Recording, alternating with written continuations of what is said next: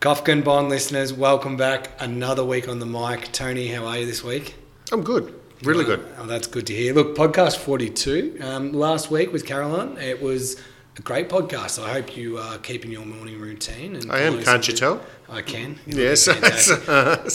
I uh, must admit I slept in this morning, but um, so, did, so did I. So did I. yeah, I, I, I did not have a great night's sleep. This I noticed I opened the office this morning and I didn't see anyone in here, so I which is rare, have, isn't it? Yeah. Must have been a bit of a sleep in there. So, mm.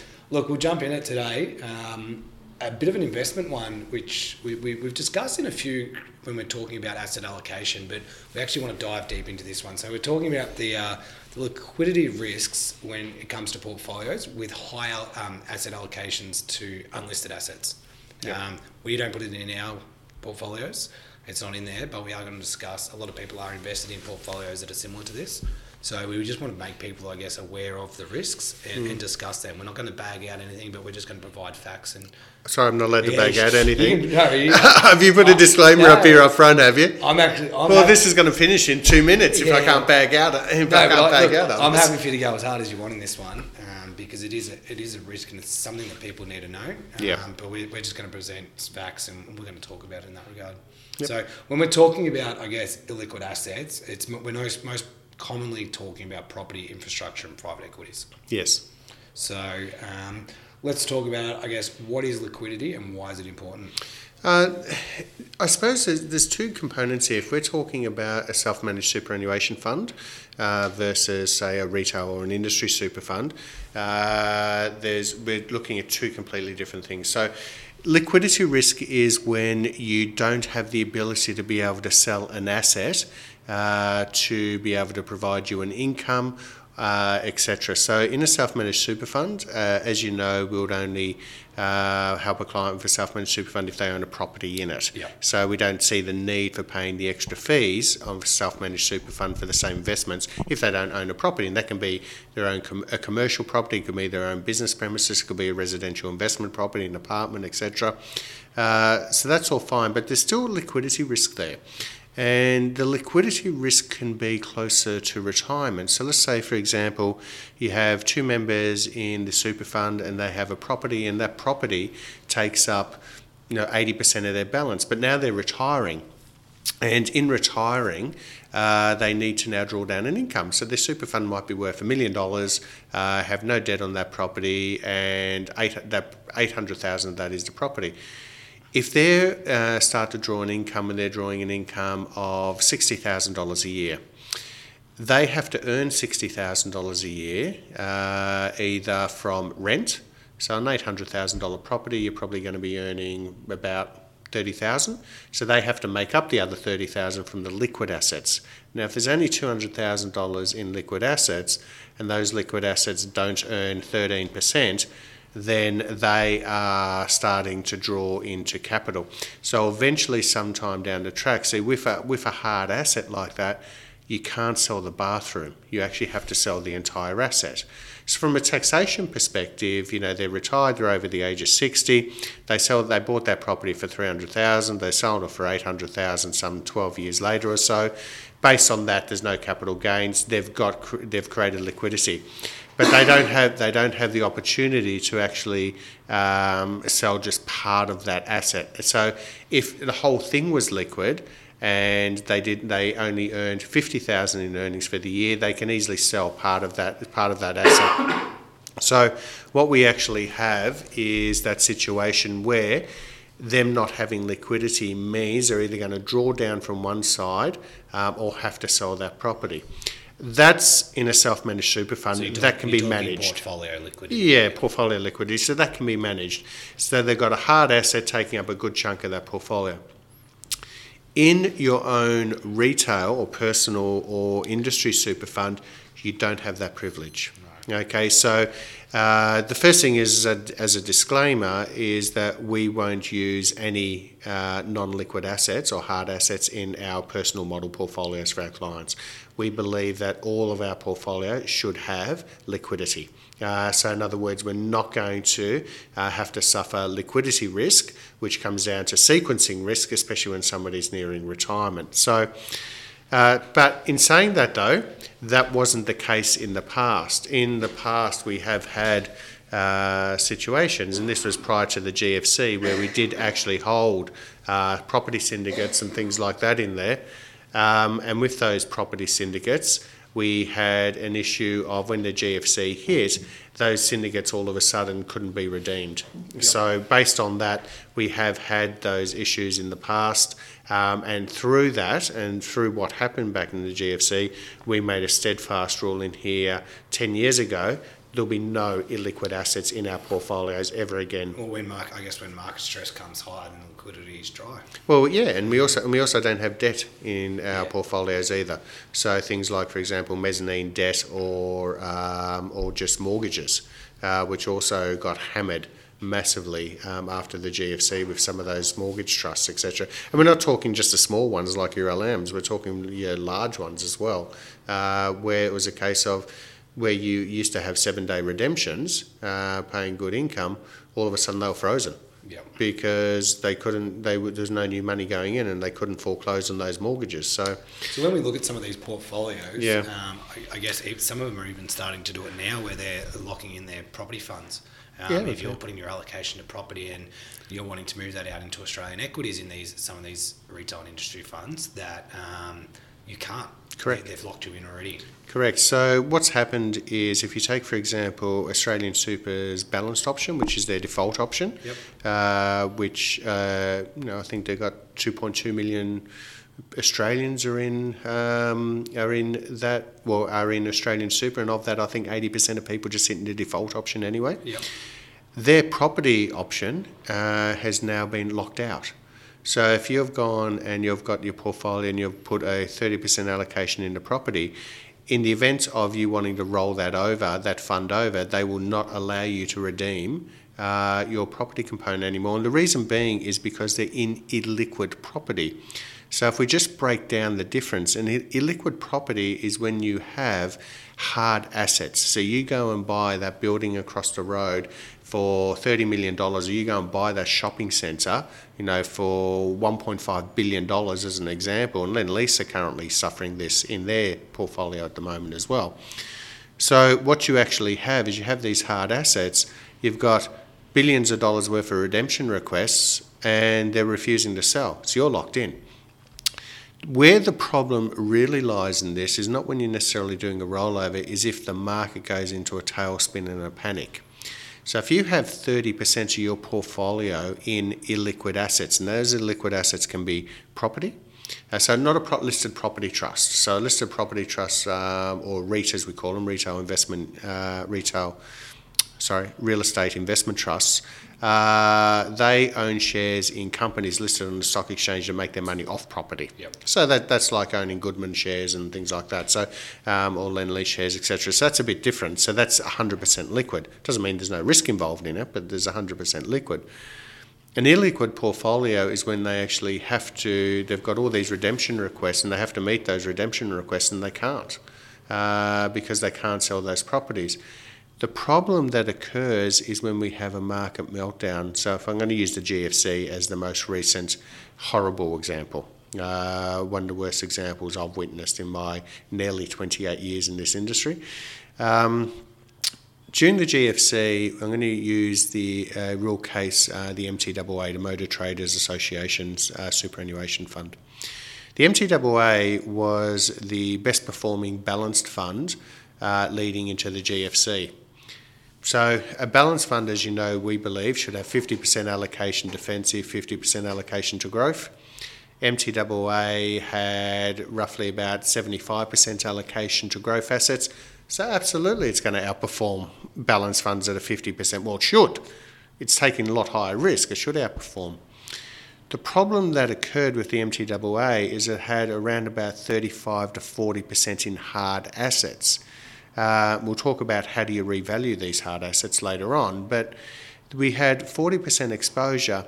The GFC hit, people panicked, people wanted to redeem their funds and roll over.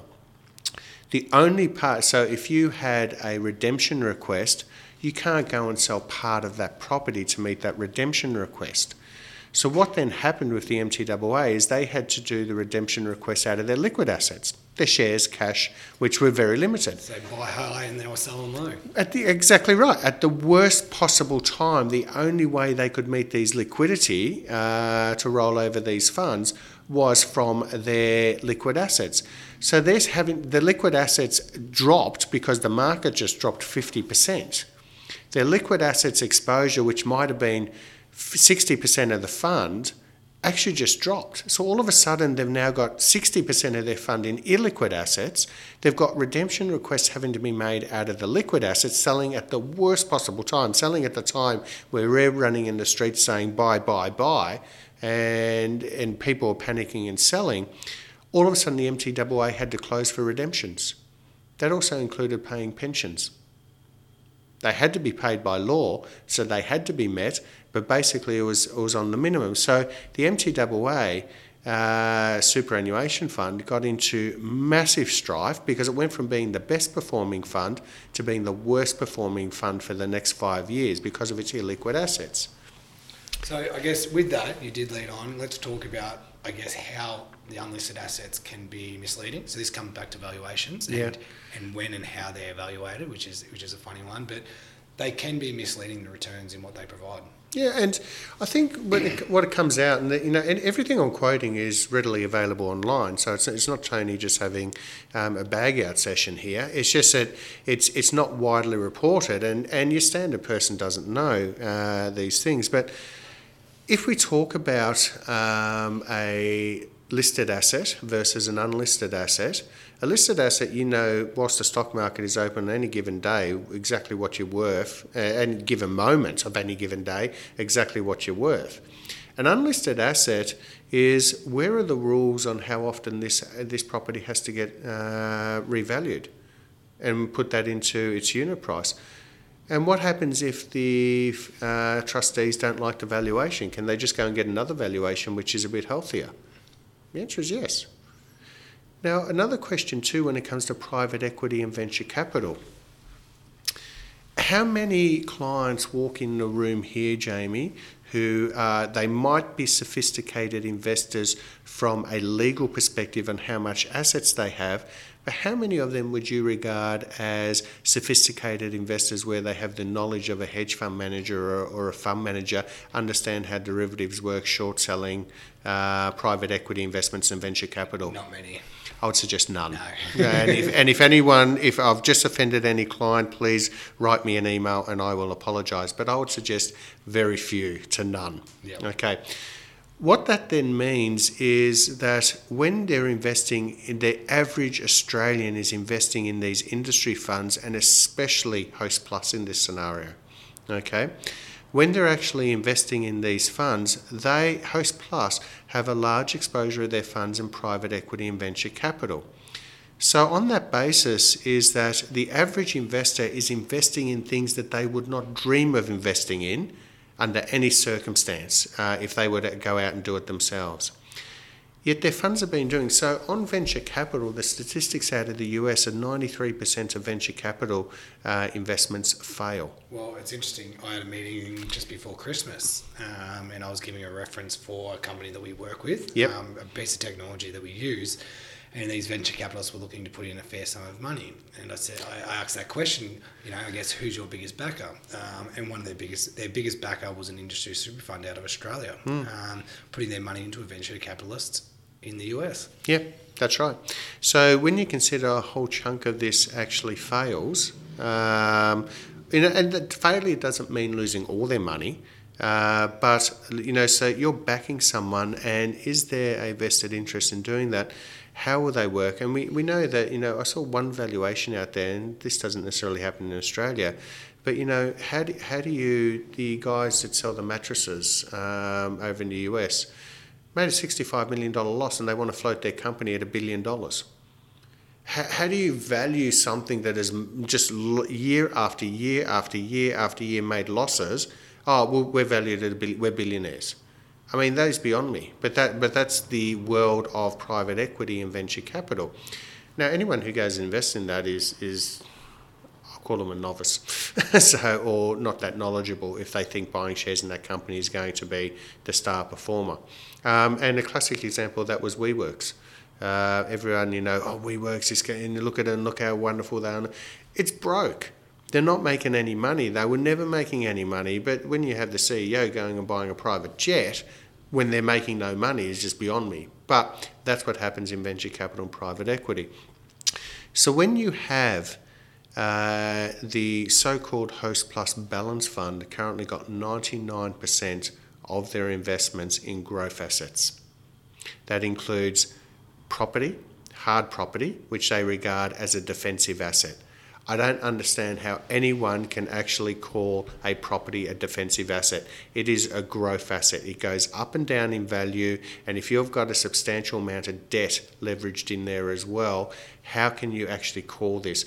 And one example I will give was when um, this is in the AFR. Happy for anyone if they want me to send the article the a lawsuit by the head of property for Australian Super was dismissed. And he's actually now suing them for unfair dismissal from his $500,000 a year job. Not a bad income.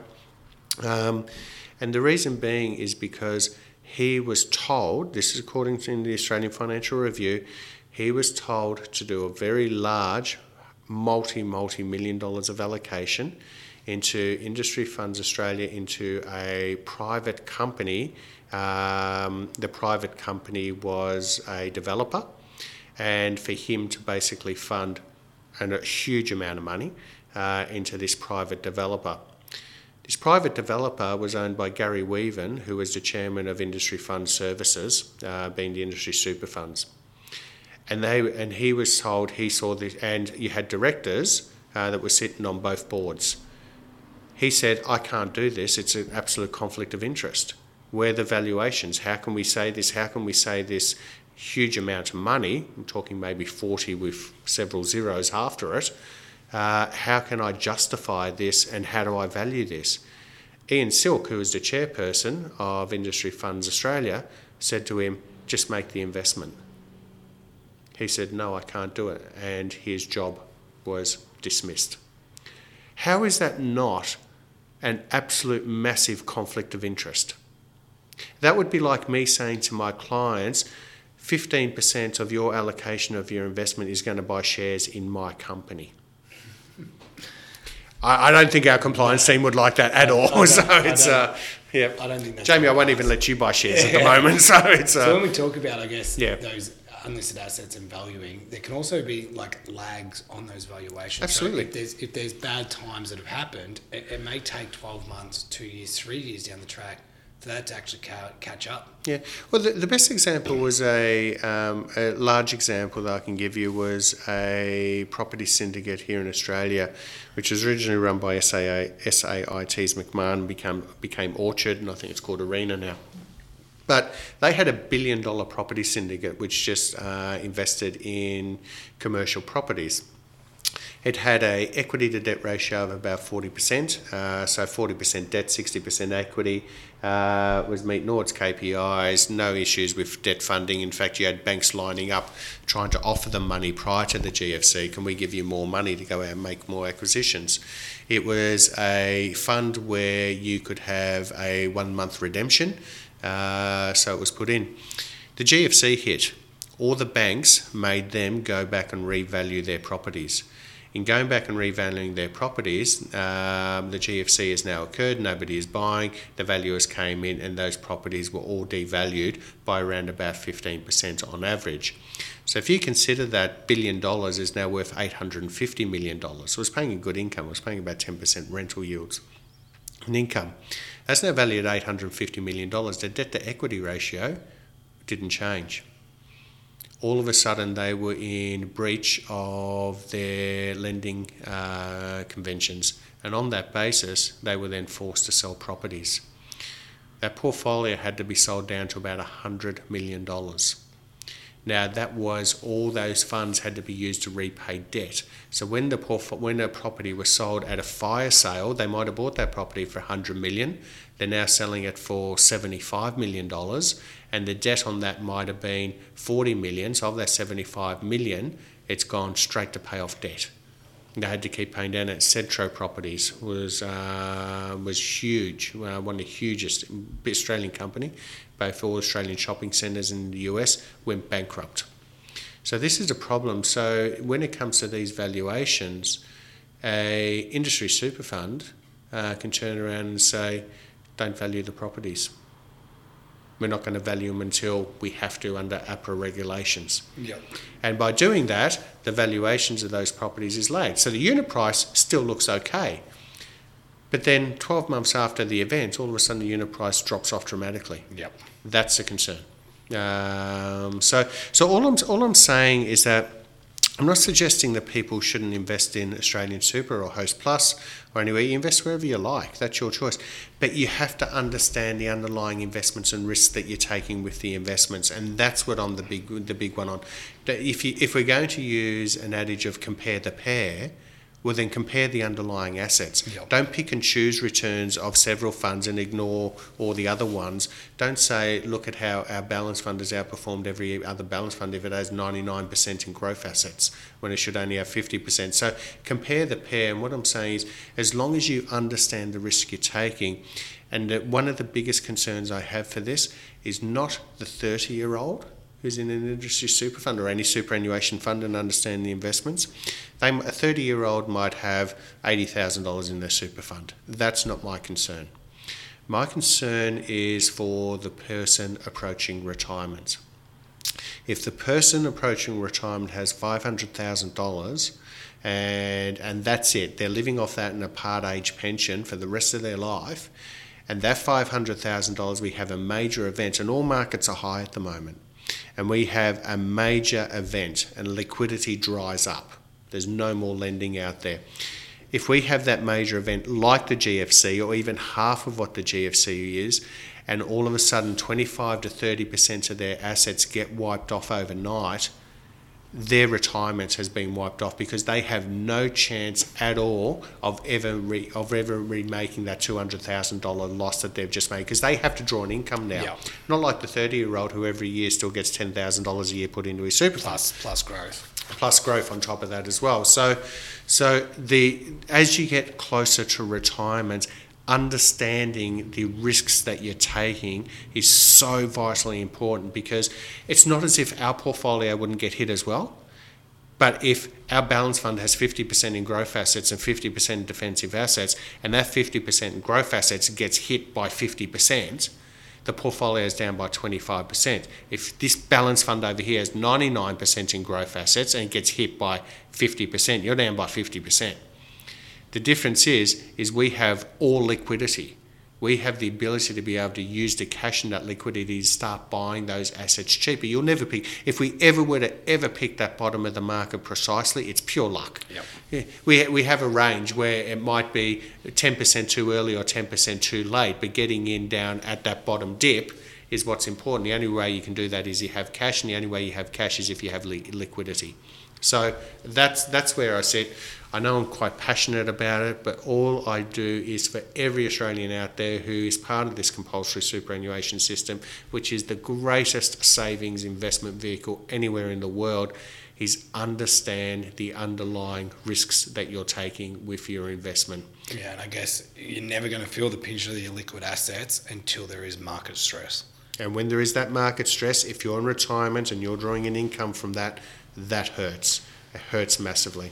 Tony, thank you for today. Sorry, I Um, didn't let you talk much. No, that's that's all right on that one. between your coughing, your coughing yeah, I fits, etc. out of it. But look, we actually have some great interviews coming up in the next few weeks. We do. Um, so there'll be some clients and some people we work with. So Yeah, I am so really looking forward to that. Yeah, some wonderful interviews coming up, so it'll, it'll be it'll be very interesting. Yes, very. So Tony, thank you, and let's talk next week. Thank you.